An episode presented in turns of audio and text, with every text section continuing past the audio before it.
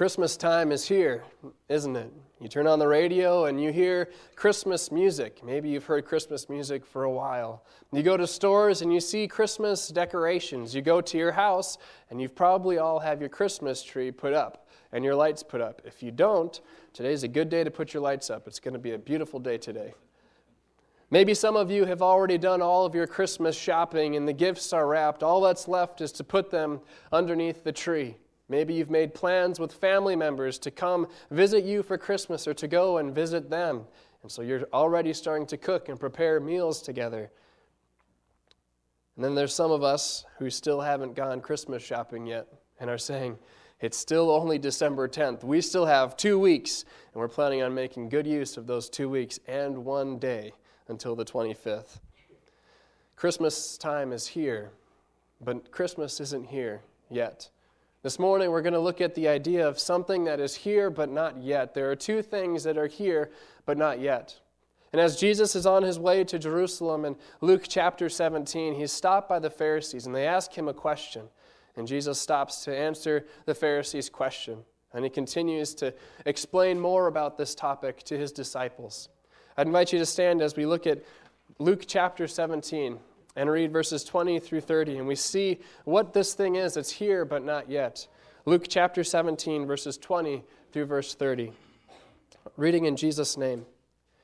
Now having been questioned by the Pharisees as to when the kingdom of God was coming, he answered them and said, "The kingdom of God is not coming with signs to be observed, nor will they say, 'Look, here it is,' or 'There it is.' For behold, the kingdom of God is in your midst." And he said to his to the disciples, "The days will come when you will long to see one of the days of the Son of Man, and you will not see it. They will say to you, 'Look there, look here.' Do not go away and do not run after them. For just like the lightning, when the fla- when it flashes out of one part of the sky, shines to the other part of the sky, so will the Son of Man be in his day. But first he must suffer many things and be rejected by this generation. And just as it happened in the days of Noah, so it will be also in the days of the Son of Man. They were eating, they were drinking, they were marrying, they were being given in marriage, until the day Noah entered the ark, and the flood came and destroyed them all. It was the same as happened in the days of Lot. They were eating, they were drinking, they were buying, they were selling, they were planting, they were building. But on the day that Lot went out from Sodom, it rained fire and brimstone from heaven and destroyed them all. It will be just the same on the day that the Son of Man is revealed." Father God, these are your words, and your word is true. We pray, Lord, that you would sanctify us in your truth here this morning. Open up our hearts and our minds to hear the words that you have for us. And Father, help us to receive this message in faith. Thank you again, Jesus, for coming to us through your word as you come to us now. In Jesus' name we pray. Amen. You may be seated.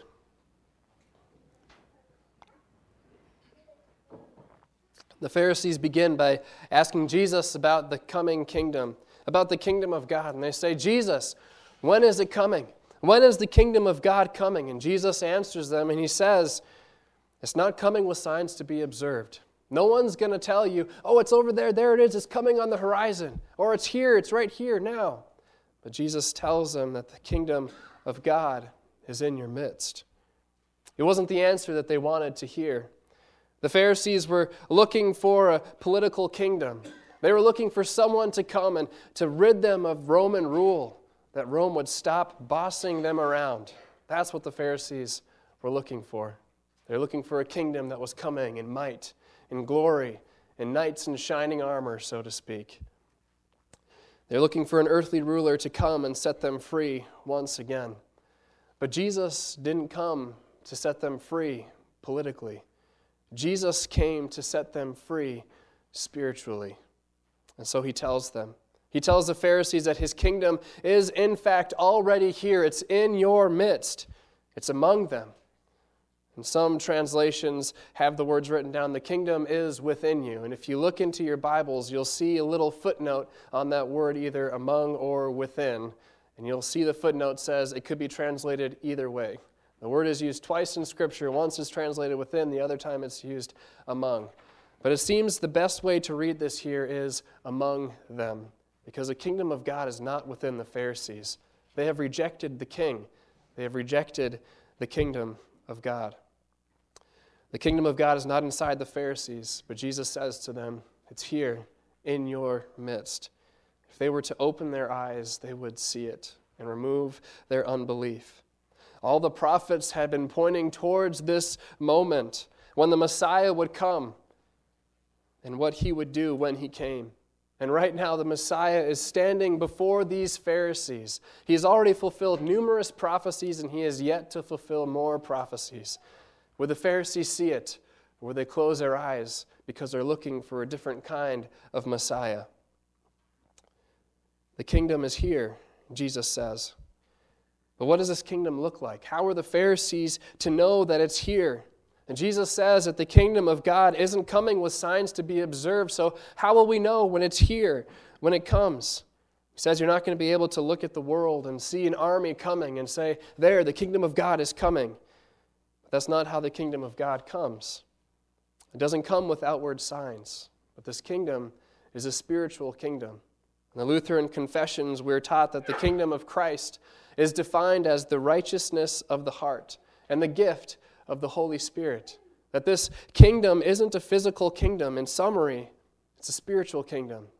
It's a kingdom where there are believers. The kingdom of God is found where there are believers. So in a sense, this kingdom is in one hand spiritual and can't be seen, but on the other hand, it's physical and it can be seen. As we see believers, as you look around and see believers here today, the kingdom of God is seen in believers. And as an A F L C, one of our doctrines in the fundamental principles, the first one is according to the Word of God, the congregation is the right form of the kingdom of God on earth. According to the Word of God, the congregation is the right form of the kingdom of God on earth. Now, I see some of you are kind of furrowing your brows a little bit saying, wait a second, what are you talking about? The kingdom of God is the congregation? I thought the kingdom of God was going to be something more glorious. Look around. We're not all that glorious, are we? We look pretty good, but I'm sure when we picture the kingdom of God in our minds, we're thinking of something a whole lot nicer than this. Well, the second fundamental principle defines what the congregation is. It says the congregation consists of believers who, by using the means of grace and the spiritual gifts as directed by the Word of God, seek salvation and eternal blessedness for themselves and for their fellow men. It says here the congregation is made up of believers who use the Word of God and the means of grace that are holding fast to the promises of God and His Word. And as they do so, they are inside changed. They are righteous. And the Holy Spirit comes to us through Word and through sacrament. So the congregation is made up of believers. The kingdom of God is made up of believers. And in this kingdom of God, there is no room for sin. There is no dark spots anywhere. Paul writes in Ephesians that it's pure, that it's spotless, that it's holy, and that it's blameless. In a sense, we can look at the congregation and see the kingdom of God as we've gathered here this morning. The righteousness of Christ and the Holy Spirit. God works through the king- congregation to bring His kingdom here. Now, you might be thinking to yourself as you look around, wait a minute, you just said that the kingdom of God is holy and blameless, pure and spotless. And I look at my life, I'm not holy, I'm not blameless, I'm not pure, I'm not spotless. And I'm looking at you today, and as you look around, you could look at others and say, I know for a fact this person is not holy, and this person is not blameless. You saw what they did yesterday or two weeks ago. And I get it. We see each other's shortcomings, some more than others, but nonetheless, it's impossible for any one of us to play off this idea that we are perfect. We can't fool anybody into thinking we're perfect. And this is why the kingdom of God is spiritual and not physical. When you look at any church gathering on Sunday morning, you're going to see a gathering of sinners, right? As we've all gathered together, today you're probably going to go home and sin at some point. For sure this week, we're sinners.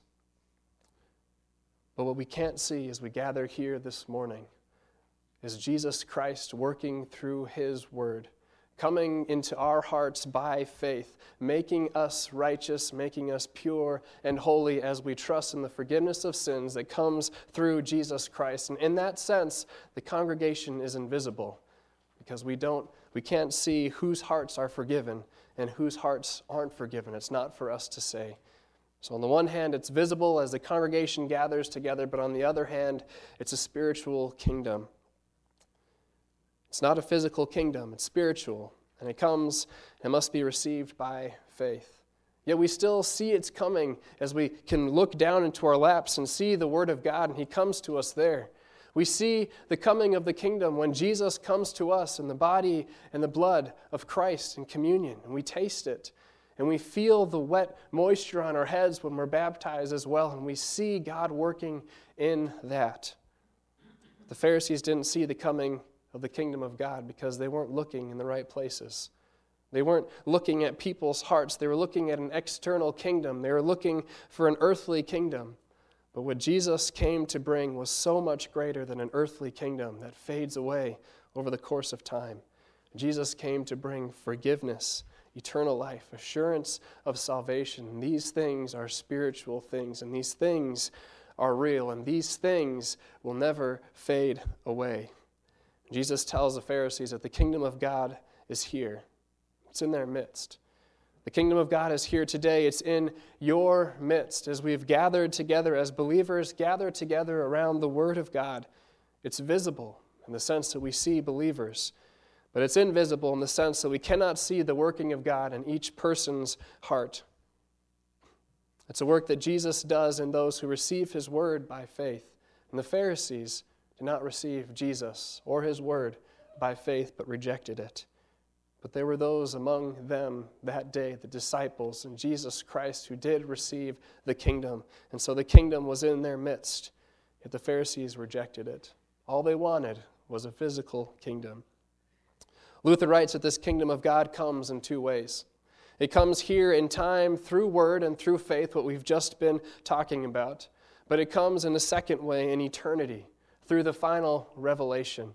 And this is when the spiritual kingdom will be made physical again, when our bodies are reunited with our spirits again, and all the dead in Christ will rise and reign in heaven with Christ, and it will be physical and spiritual.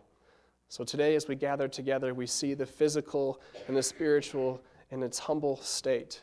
When Jesus Christ comes again, it will be made physical and spiritual in its glorious state.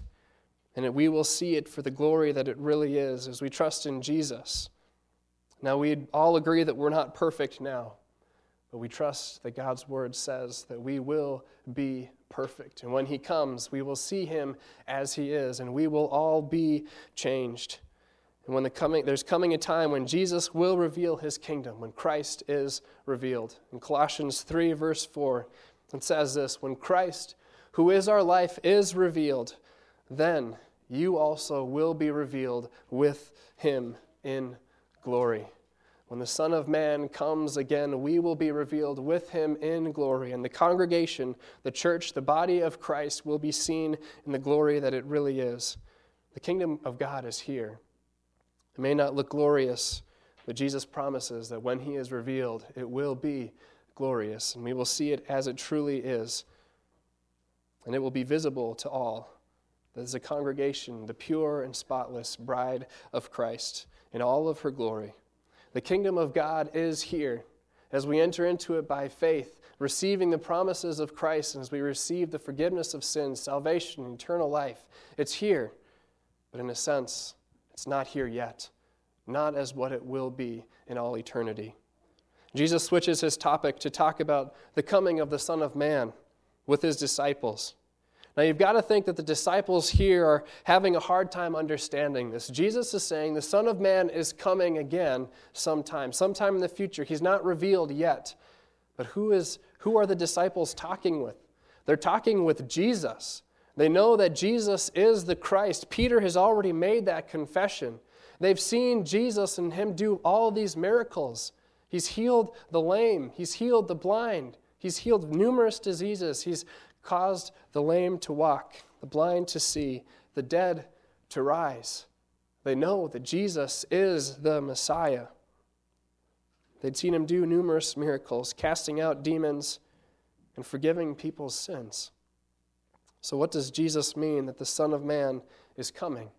And what does the Son of Man, Jesus Christ, mean when he says the Son of Man will be revealed? Hasn't he been revealed now as he is here in this earth, as he came two thousand years ago? When Jesus came to this earth, Scripture says that he emptied himself, taking the form of a bondservant and being made in the likeness of men.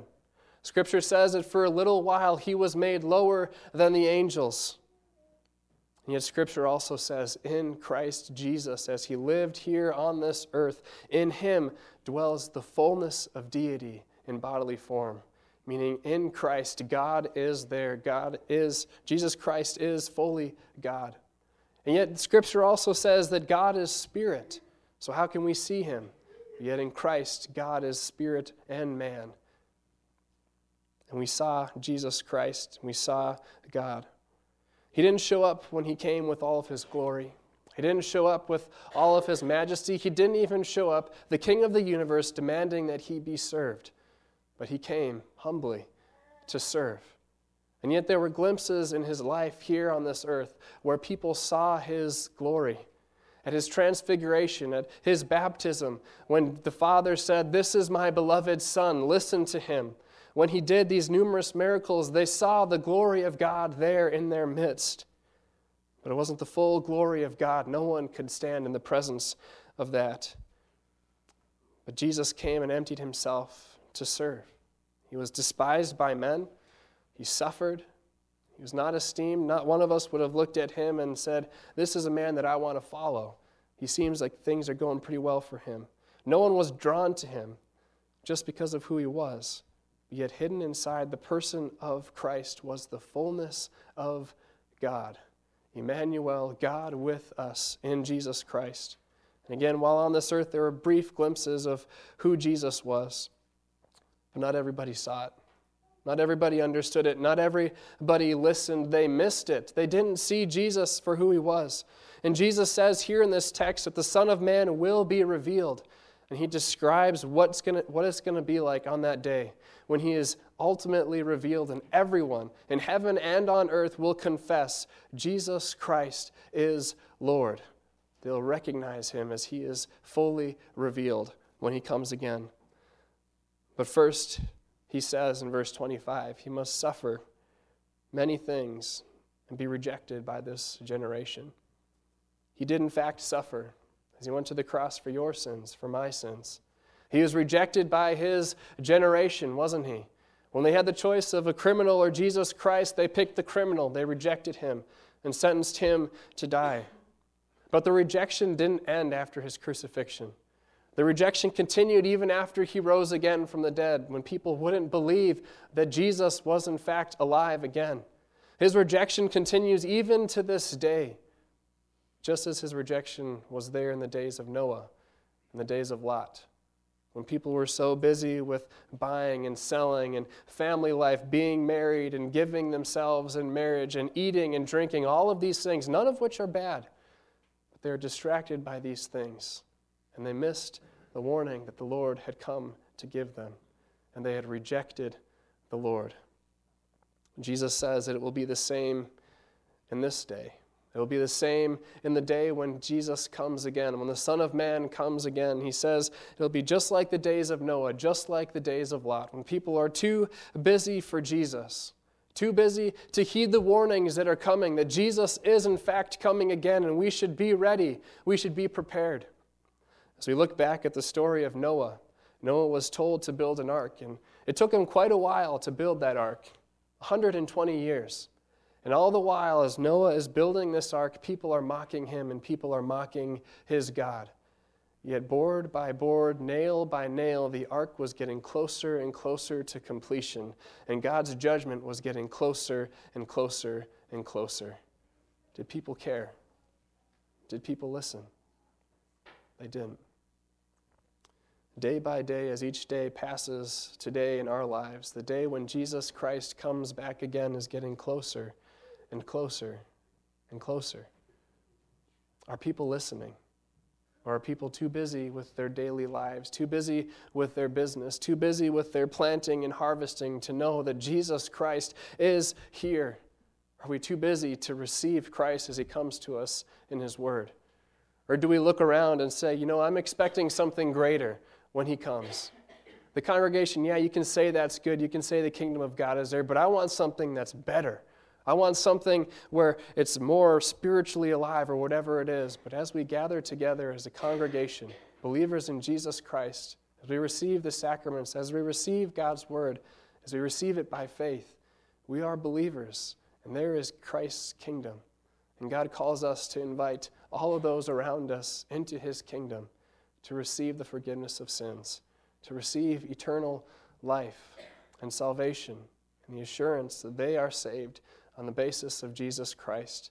He invites us to open our doors to others and to warn them that Jesus is coming back. And his word tells us that when he comes back, there isn't going to be any more second chances. There isn't going to be a, oh, Jesus, I'm sorry, I didn't see it before. There's definitely going to be a regret. But just as in the days of Noah, it was instant. Just as in the days of Lot, it was instant. When Jesus Christ comes back again, it will be instant. And those who are not believers in Christ will be destroyed. This is the warning that Christ gives his disciples here as he is about to go to the cross and die for their sins and rise again and put them to the mission of building God's church, of bringing his word to those around them. God brings us the same mission today. He calls us to be his disciples, to share his word with those around us, but to receive his word also in faith and receive the forgiveness of sins as Christ has come to save us. The kingdom of God has come to you today. The kingdom of God is here in our midst. And the question is, as the Savior is beckoning us to enter into his kingdom, will we enter it? Or will we wait for something better, for something more glorious, for something else? And Jesus is here today, and we're not guaranteed tomorrow. So come to him today. Let's pray. Father God, we thank you for your word. We thank you for its truth. Jesus, we thank you that you have given us warning, that you give your people warning, you give the world warning. Thank you, Father, for being patient with us, for giving us more time so that more people can come to know you, so that more people can be saved. So when you come again, Father, more people will be ready. I pray that you would help us to be ready as well as we hold on to you in faith. Thank you, Father, that your kingdom is here amongst us as we receive your word, as we receive the righteousness of Christ for us as well. Lord, I pray that you'd help us to bring this message to those around us, to a lost and dying world, to warn them, but Lord, also to be Christ to them, that as you are living in our lives and as we serve our neighbor, that they would see you, that they would come to know that you love them and that you desire for them to be saved. Help them to be ready as well when you come back again. In Jesus' name we pray, amen.